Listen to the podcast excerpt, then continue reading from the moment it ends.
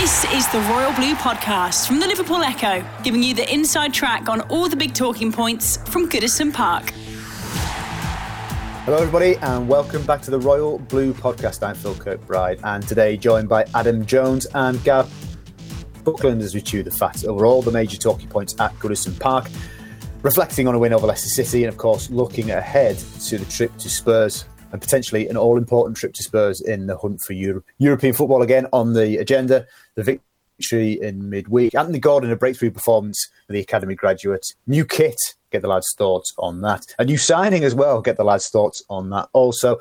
And everything in between Carlo Ancelotti, of course, giving his pre-match press conference this afternoon. So plenty to get stuck into. And without further ado, um, Gav, I'll start with you on the Leicester win. Um, I, I kind of feel that as a victory in terms of significance and the opposition, I think maybe the, this this sort of there hasn't necessarily been enough credit given to Everton because that for me is a very very good win.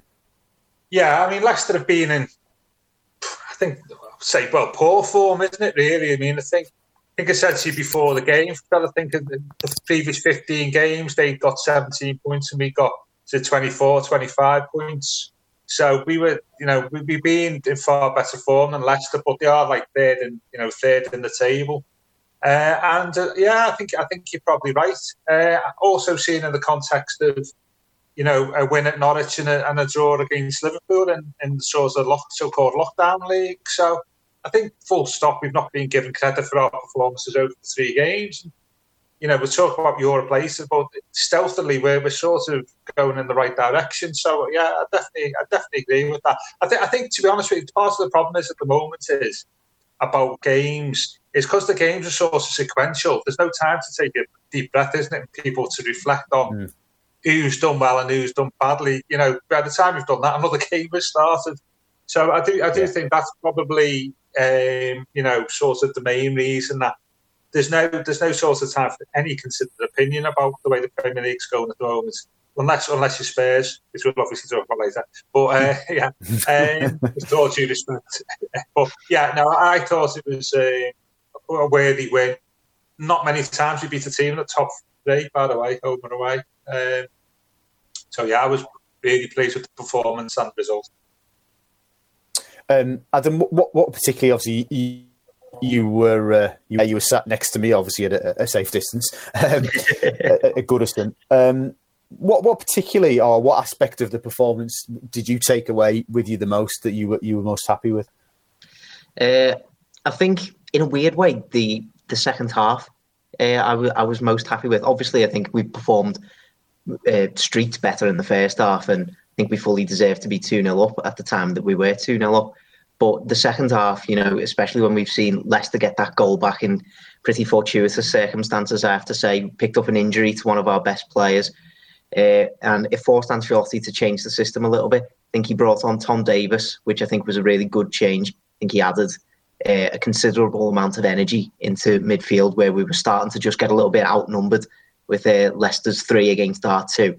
So I think Tom Davies added a lot. And then he changed it again and brought Yerry Mina on and switched to a more five at the back sort of system. And I think I was saying to you as we were leaving the stadium, uh, with other managers that Everton have had in the past, I don't think Everton would have won that game. I think we would have thrown it away. There would have been, would have been, uh, Leicester would have made their pressure tell a little bit more. I don't think the defensive organisation would have stayed as solid. I think we would have drawn. Maybe we would have even lost that game under another manager. But I think that second half kind of proved why we brought Ancelotti to the club because he spotted that danger at the exact right time. I think he made the exact right changes uh, to you know re-solidify us. And then you know towards the end of the game, we were creating a few more chances ourselves, and you know we could have extended that lead. Uh, so yeah, in a, in a weird way, I think our reaction to adversity was probably uh, the thing that I took out of that performance most. And you know, fingers crossed, uh, we'll be able to see that a few more times uh, in the near future.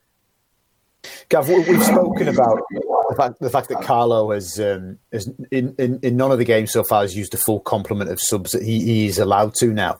But what he has done, certainly in the last two games, and you could argue a little bit in the derby because he did bring Sigurdsson on, he's had to make changes in the middle of the park. Now, is that a sign just because playing in mid- mid- midfield is physically the most demanding position, arguably, or is that just an indication again of that we are a little bit light, and actually, you know, it, he's he's done well to actually cope with the fact that we've only got three fit centre midfielders, you know, and, and, and to manage that situation? I think it's probably the latter. I think the the three games we played, I think everybody's been, I would say, very happy with the defence, reflected in the, the number of goals we conceded. Um, up front, the two lads have worked hard, maybe not as had as many chances as what they should have, and I think people have looked in midfield as, as being the area that we uh, we, we've struggled in. Um, you know, we spoke about, I mean, not about individuals, we spoke about Gomes, we spoke about Davies not being at the best form, um, and Sigurdsson's come in. So, yeah, I think it's skillful manipulation of the, the midfield across the three games has been has been good for me. I, I, and I do I do think it, it's it's the lack of numbers, and also as well as you say, probably it, it has been the area of the pitch where we probably had to work really hard. And, in you know certain conditions at Norwich where when conducive weren't for mm. 90 minutes of full pelt. And so yeah, I think he's done really well. I can only I also only echo Adam's thoughts there. I thought, I thought the second half was a managerial masterclass, wasn't it, on, uh, yeah. know, on, on Wednesday night. I just thought thought um, I go back to what I said at the start of the lockdown or when the season resumed, Phil, that said the three weeks before the season started that actually you'll see who the better managers are in that period. And I think you're seeing that now, aren't you, as the season?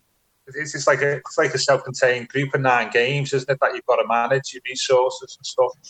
And I, I think in that environment, the better, more experienced coaches will come to the fore, and you can see that exactly with Carlo. Carney, it's no coincidence mm. that he, he's, you know, in terms of managerial performances, his his has been right near the top, hasn't it? It's you yeah. know when we, played two of the top three, in that time and the way he's managed some depleted resources. And I think what he's done in the midfield is part of a wider thing about how he's managed the whole of this lockdown period, including going back to when we commenced training. So, yeah, he's been, Scarlett's been superb, but I wouldn't expect anything uh, less than to be on, less uh, less than that. To be honest with you, given his experience in the game and how he's applied that experience to to the various teams he's worked with.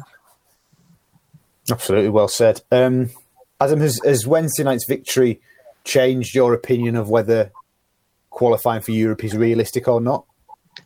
Uh, no, not really, because I thought it was realistic in the first place. If, if I'm honest, yeah. like, I was looking at that. Uh, I was looking at how concertinaed it was in the in the middle of that Premier League table, and I was thinking, look, if you can just build a build a little bit of momentum together, and you could just shoot yourself back up that table. Now I know we haven't exactly done that yet. I think we're in eleventh now, so we only actually rode one place from that uh, from that performance, but we're so much closer in terms of points.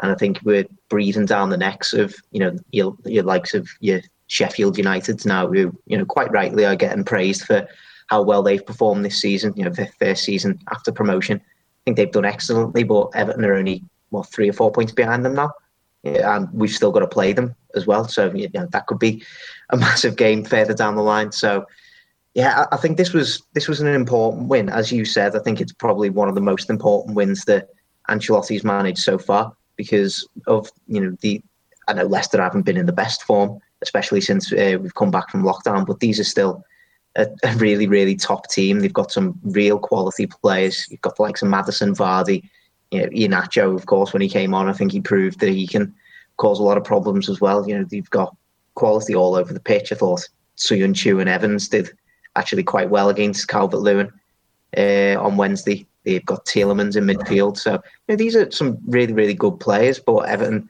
I think, quite you know deservedly beat them on Wednesday, and that should be the benchmark for those players now to go into you know similarly tough games. I'd say you know you've got Spurs coming up, Wolves, Sheffield United, as I say. You know these are going to be equally important uh, if we're going to be have if we're going to have these kind of aspirations to finish in the Europa League. Ancelotti will know that, and you know, as Gav says, he's going to use the expertise that he's uh, drawn throughout his managerial career to try and bring that to Everton over these last few games. So, yeah, I think as long as Everton can use this now as a platform to build even further, then absolutely European football is realistic. Gav, has it changed your mind? Yeah, um, not just Wednesday night's game, but the results elsewhere and looking at the form of the other teams. Um, I said at the you know the start that I felt that though you was people were talking five or six point gap to seventh, it was the amount of traffic between between us and Europe. We you know European players assuming it's seven. Um, we're, we're you know four or five teams in, in the mix there. When you look at the, the other teams' results in that time over the last um, you know two or three matches, like the Spurs have struggled, haven't they? I mean, Arsenal lost two games, they've won two. Sheffield United have struggled, they've won midweek. Um, all of a sudden, it, it, has sort of compressed. Where we're at now, only three points off uh, off seventh place. But the, the, problem with that is we're now getting close to the end of the season.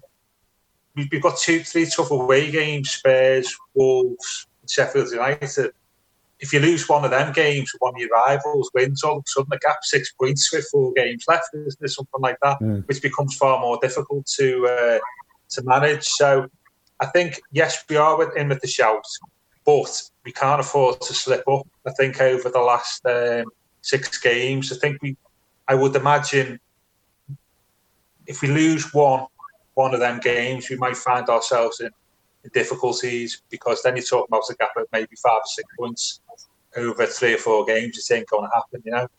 Um, yeah. But I'm certainly far more confident than what we were two weeks ago, both, both on the basis of our results. I think that it's only Wolves who's got more points than us during lockdown, isn't there? During this lockdown league. They've played United well, haven't they?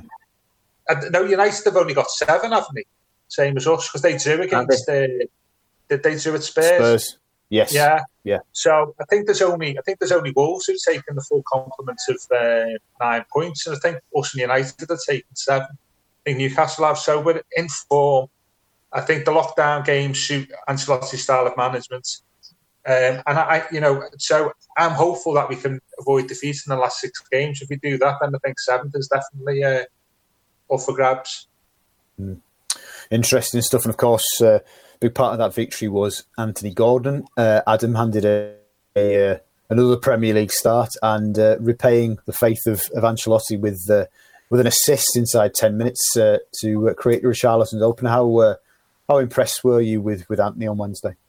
Oh, extremely impressed. I think this was this was more of his arrival onto the scene. I think rather than you know that obviously he got his first start in the Merseyside derby, but you know looking back in hindsight on that game, you can you can tell that that that setup just wasn't wasn't going to suit Anthony Gordon to try and really show off what he can do in an Everton shirt. And I think uh, this time around, I think the the onus was there a bit for Everton to go and attack Leicester that little bit more. We had that defensive organisation in place now, so uh, Everton could just go and attack Leicester a bit more. And I think that quite obviously suited Gordon. I think uh, the, the, the, main thing that I've seen a lot of people say since uh, watching him on Wednesday is how intelligent he is, especially for a young player. And I think, yeah, I, I completely agree with that. You know, some of his some of his passes, there was that one uh, that set Dominic Calvert Lewin one on one with the uh, well, say one on one. He, he should have been one on one with the keeper, but uh, he ended up uh, taking a tumble inside the box.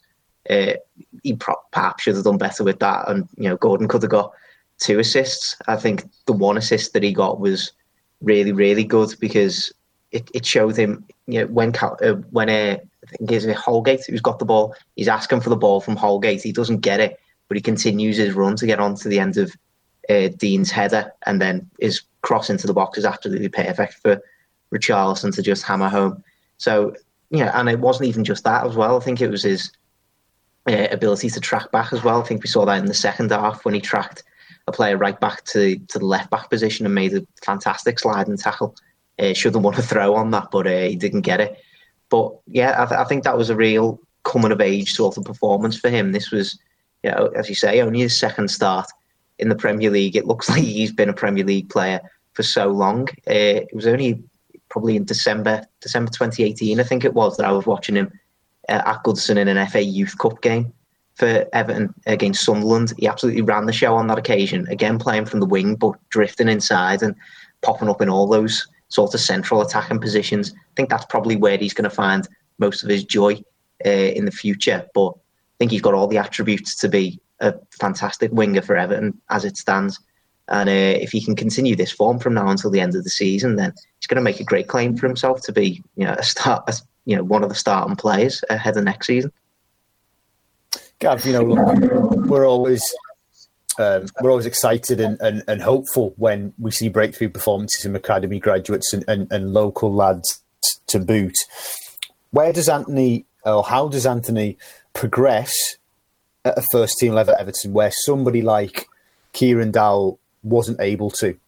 Is it, you know, is it purely down to the manager giving him the opportunity, or is there something that Anthony has to do uh, in these games and in the next 12 months to not you know, become an, another story of a player that hasn't, you know, had the yeah. promise, had that moment, and then didn't wasn't able to build on it. Well, you've got you've got to get all your off the stuff pitch right, haven't you?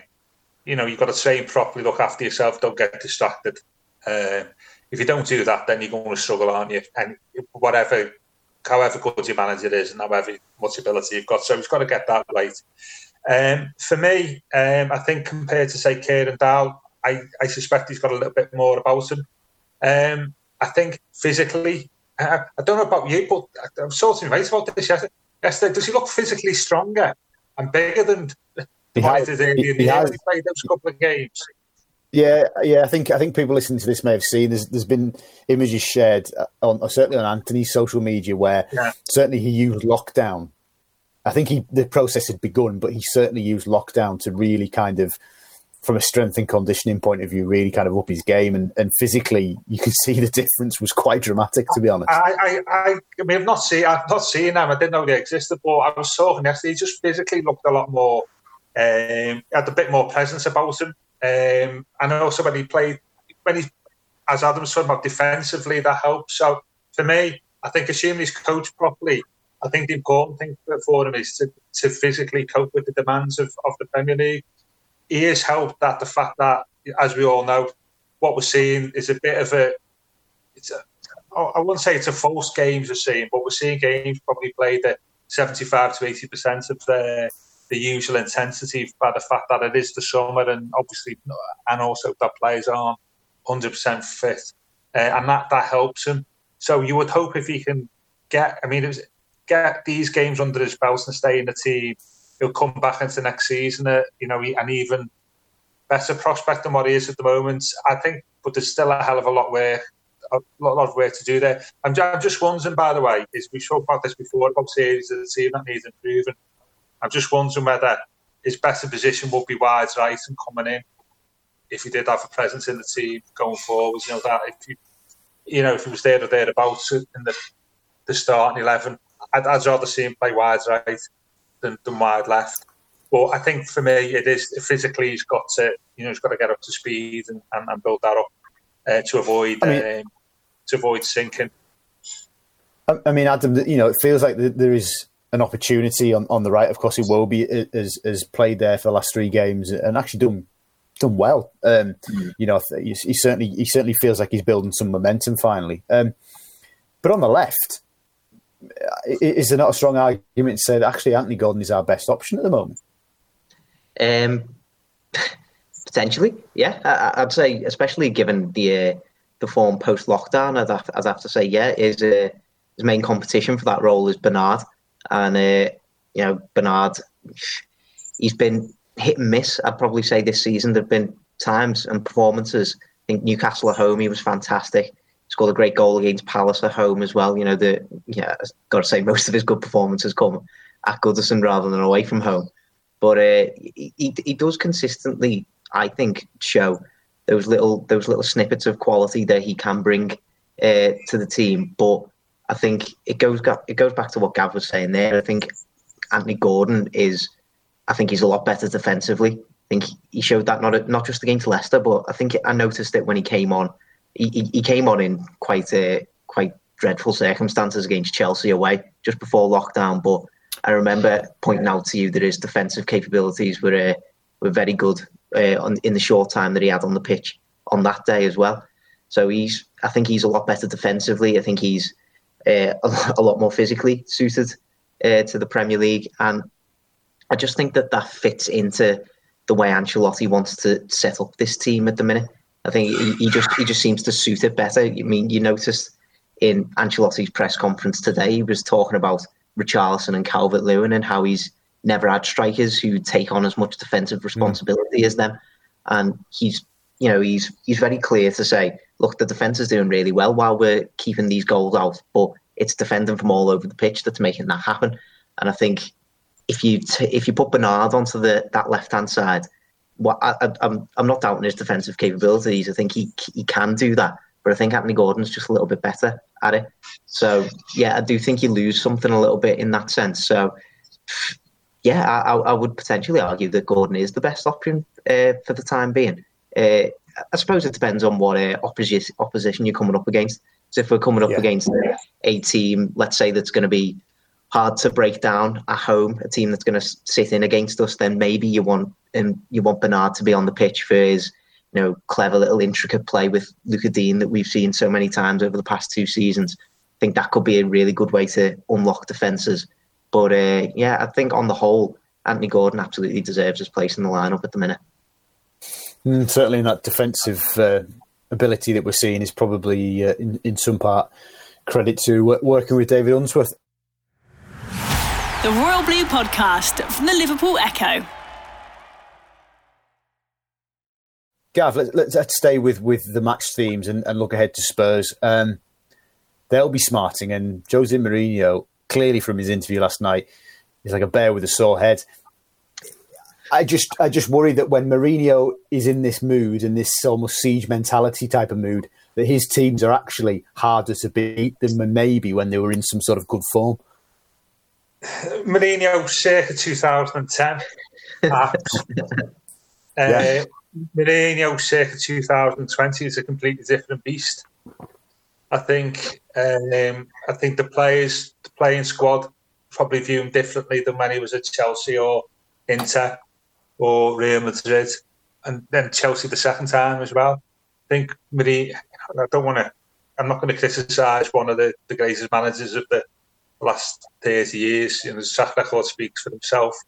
But I'm not sure I would be if if I was looking if, if I was Everton on, on, on going there on, on Monday, I'd say yeah, you might we might get a reaction off them, but actually look at our last three games, last three performances. Let's make this up about ourselves. I think Spurs are vulnerable.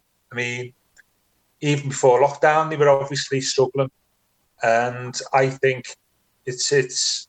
I, I wouldn't be too worried about that. If we get before 0 film at all on Tuesday, this off the we can still this, yeah. but I don't. Managers lose their mystique, don't they, with both players and supporters? And I think Mourinho has, because been managing, you know, best part of twenty years, top level. Yeah. Um, so I don't think it's a bit like it's not like going to Chelsea in 2007 and just being beat 3 0 at Middlesbrough like we yeah. did once. Uh, I think it's a different uh, it's a different game altogether on Monday. And we've got Ancelotti in the dugout.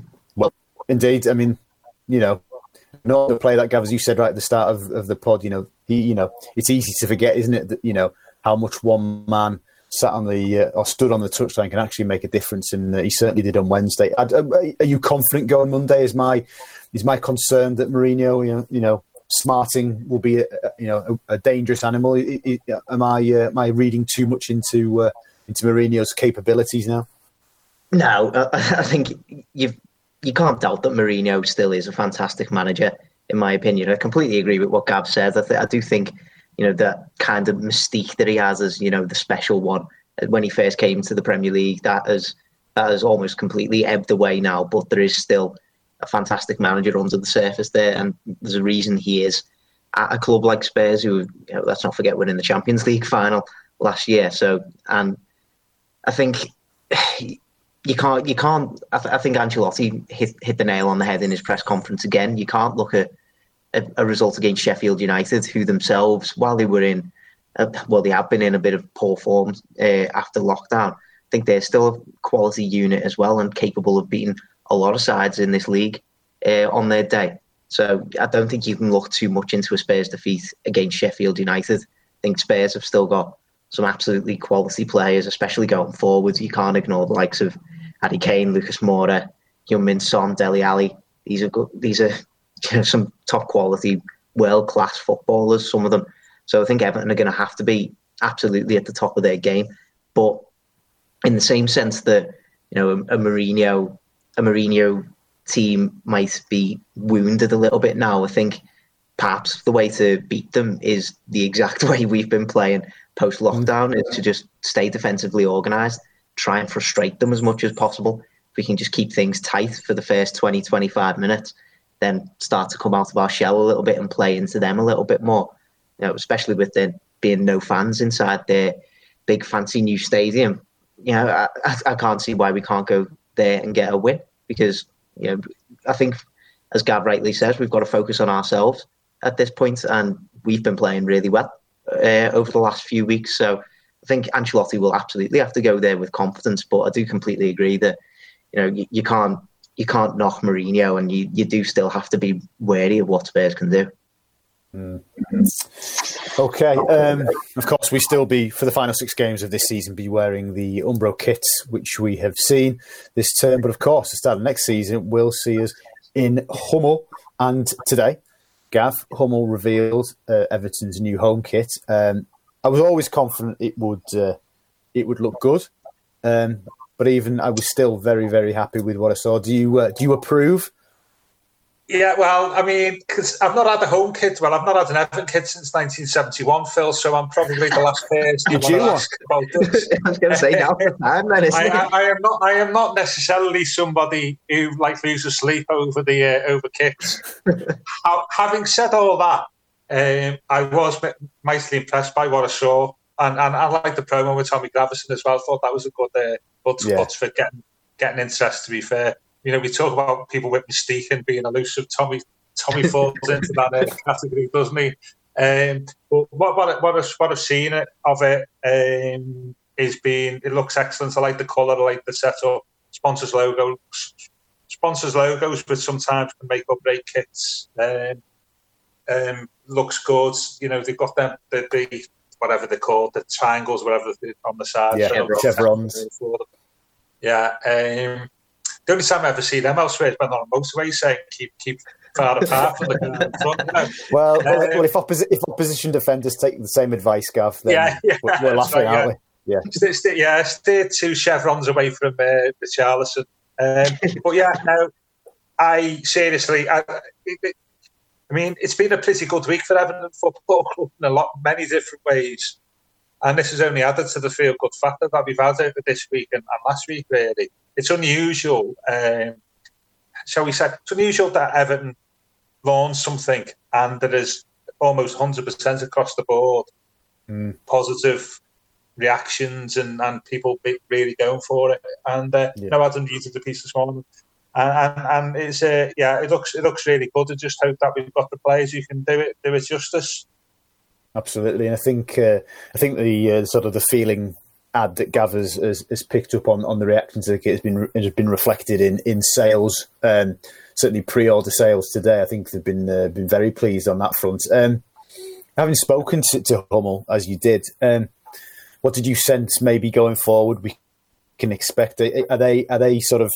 It feels to me from reading your piece that they're really uh, genu- genuinely kind of fully on board here, and they're genuinely thrilled to be to be to be making Everton's kits. And, and, and this is just you know another club. It, I generally got the feeling that uh, this, this means quite significant big things for them.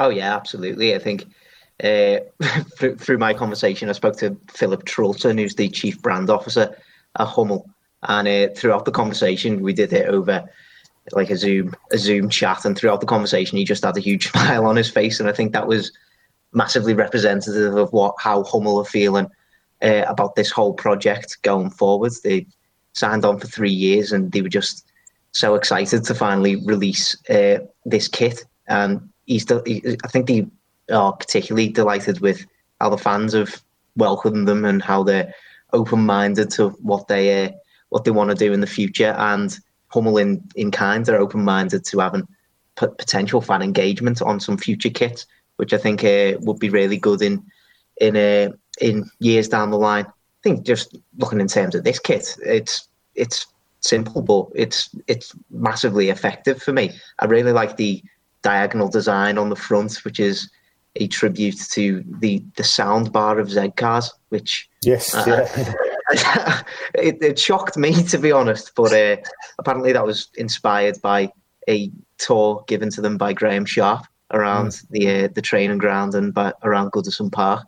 So they, they, they quite clearly want to tap into as much as Everton's history as possible. He said uh, they they stocked up on loads of loads of different books uh, before they left to go back to Denmark. So they might have picked up a few of yours, Gav. Uh, I was hope anyway. Just, just, just, just out of interest, I can tell you that money can't buy us love is sold out. Oh, sold out! Wow! Yeah, Congrat- yeah, yeah. Well, congratulations, Gav. Yeah, yeah. no, no, I meant I sincerely meant that. It's worthy, very good. Yeah, I, I, you know what? You know, you know, know the only Evertonian who hasn't got a copy, me. And uh... I'll lend you one, Gav. Yeah, yeah, yeah. but, yeah, no, I, I, just think the time times look uh, quite exciting for the future. I'm, I'm a big fan of the uh, of the training gear that they've released today as well. You know those uh, those navy and pink tops. Huge fan of that, and uh, I'm uh, I'm already quite excited for what they do with the kind of away in the third kits as well. Absolutely. Yeah, Phil, can I just add to Adam said like the is I think that shows you the importance if you get your kit supplier is to make sure that you're the main yes. customer, doesn't it? For me, uh, Uh, and I think that that and it's good that this is this has started the, the relationship off on a really sound footing, isn't it? Really, so it, people buy that phrase buying into it, but it's a it's a great start, isn't it, for, for the relationship and the supporters' relationship with with home and with which I think is the other good thing. The, the other thing I was noticing, I know Adam said you were saying about like the, Z cars thing. I think the goalkeepers isn't it got the sound bars to like sort of the, the, the intensity of the Premier League? The intensity of the uh, Premier League or something like that, yeah. yeah. So somebody was saying, do, do we really want Jordan Pickford? Don't we want a bit of mood music on Jordan Pickford? Yeah, we, Keep we want, chilled he's, out. Getting the rave on. He's getting the rave yeah. on. We want yeah, yeah. I think he needs to possibly wear the sound bars to like whale sounds or the ocean or something instead. Yeah, yeah. yeah. Just keep him chilled, you know. But, nah, I, I'm, I haven't, I haven't started the conversations up, and I'm always a little bit, you know, it doesn't really matter with me. I'm actually, you know, really pleased with what's gone on today. I think, uh, you know, forward to everybody involved, including Evan. Absolutely good stuff. Um, so, I'll say fast, uh, fast-paced pod, loads to uh, cram in. Um, we've got a first signing of the summer. Exciting news. Uh, Niels Nkounkou uh, massive apologies because I've probably butchered the pronunciation of the you know, of the lad's surname there. Uh, signed and free transfer. Um, I think the deal was done obviously Wednesday night, but announced Thursday lunchtime uh, from Marseille out of contract, 19, and a left back. Adam, any any sort of early ideas about what, what this lad's about? Any inclination, any insight? It's difficult. I know he's Marseille B, France under 19 international, hasn't played for the first team, but uh, any uh, any interest? Anything we picked up from what Marcel said in the uh, in the release? Uh, I, would be lying if I said I've uh, watched lots of them uh, in action. I, am not sure I've watched any of them in action, to be honest. But uh, Marcel and Carlo have clearly scouted him for a long time, and they've got uh, they've got high hopes for his future. You know, we've had Carlo today in his press conference saying that he hopes he'll be ready for the first team soon. Like we don't know how soon that's going to be of course. But uh, yeah, I think it's going to be important for him to come in and initially work with the under 23s. Obviously, we saw uh, Matty Foulds leave at the end of last season, so the under 23s were maybe looking a little bit light at uh, at left back. So he'll get you know a, a really good amount of opportunity. You'd think uh, under David Unsworth, who has you know he's got a good, great track record of uh, of progressing these kind of youngsters into the first team. And I think maybe it's kind of highlighted the importance again of us trying to uh, get Leighton Baines on for another year. Because imagine him coming in to learn under both Lucas Digne and Leighton Baines for you know at least at least a year. You know that's going to be invaluable experience for any sort of any young player coming into the club, and especially somebody who plays in that position. It's going to be it's going to be fantastic for them. So fingers crossed we can keep Baines there, and you know fingers crossed we hopefully see him uh, progress as quick as uh, we we hope he can do. And you know, we might have a another future great future left back on our hands. Gav, um, as, the, as, as, the thinking man on this pod, um, what does the si- what does the signing of a ni- what, what, does the signing um, the signing of a 19 year old uh, French youth international, no first team experience. Yeah. Tell us, tell us about uh, Marcel Brands and, and, the club's transfer policy. Can we read? What can we read into it? Do you think? Um, well, I think, think, I, think I, I, I, tell you what, I'd say it says a lot about the scouting policy, doesn't it? Mm. In hmm. terms of being expansive and thought out that you're getting players from from Marseille so it's effectively their B team, isn't it? You know, I know Marcel said he'd been looking at him for a while, and I, I know that sometimes these are thrown in as an afterthought, but said rumoured interest from Juventus always helps this type of type of transfer, doesn't it? Um, but yeah, it, it, yeah, it goes back to you would like to think, picking up on Adam's point, that it does. You try and think like a sort of continuity thing there. In two or three years' time, hopefully, he'd be knocking on the door of the first team when perhaps you know Lucas he'll be 29, maybe something like this. Hopefully, he's still here. Um, so yeah, it, to me, it's it, it's a, it's a sound. You know, it's sound planning, isn't it? Really, I, I like the fact that um, we're casting a net far and wide, really, as well. And hopefully, the lad can come in and, and, and make a make an impression. Um, I don't know how to say his name. Phil either. I'm glad you said it. I haven't got a clue. Um, but he, uh, he's obviously. I mean, I was trying to think. The only one I can think of is play for Marseille, and I've had somebody who probably um, correct me is Trevor Steven.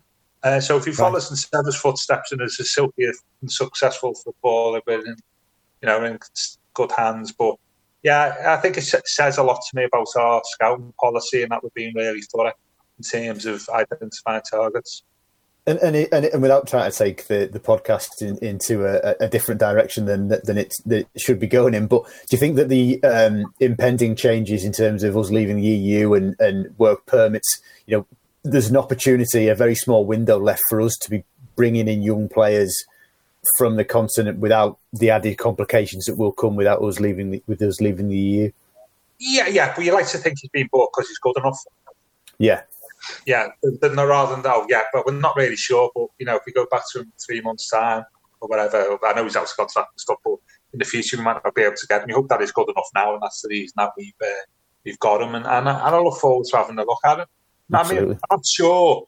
I mean, I'm just thinking about as, as you followed the academy, you know, far more closer than I, I did. I'm not sure we've made many signings like this in the academy over the last two or three, two or three years. Um, um, not many that I can think of. I mean, if you think, I, I, was I was thinking the only one, and, and, coincidentally, you know, today it was confirmed that he signed a new deal. Nathangelo Markelo had come from relatively relative anonymity in Holland, certainly from a wider European perspective. You know, yeah. we didn't know, I had no idea who he was, and he came nominal fee uh, three years ago. He's got a new deal now. You know, um, that's probably a, you know similar one in that respect. Yeah, so it's not not not, not at that level, not the, the type of transfer that we used to see him really, um, and that goes back several years. So that, that shows you the, the let's say the scouts maybe has changed and our, our strategy's changing at academy level. But um, yeah, I'm looking forward to seeing him. It'd be good to uh, see how good he is.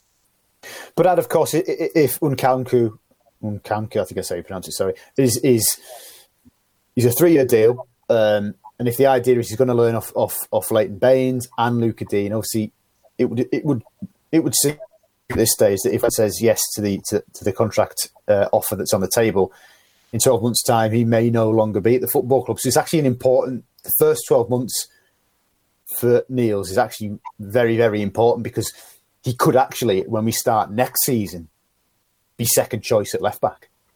Well, I think that's going to be the aim, really, isn't it? And I think that's maybe what Ancelotti was hinting at in his press conference when he said we we hope to see him in and around the first team soon because you don't want to be come to the next summer, let's say, and have to sign as a left back who's going to have to challenge Luca Digne for that role. You, you'd, you'd love to be able to promote somebody from the academy, and as as I say, we're the under 23s are looking pretty short in that position uh, after Matty Foulds has left the club in particular. So you know, Niels is in a great position to come in now and prove himself under David Unsworth, and it'll probably do Everton that he does learn as as quickly as possible because, yeah, we're, we're look, fingers crossed we're going to have another twelve months of Leighton Baines, but you know, apart from that, you you, I don't think we're going to be getting any further than that with Leighton Baines. So we're going to have to have somebody challenging Luca Digne.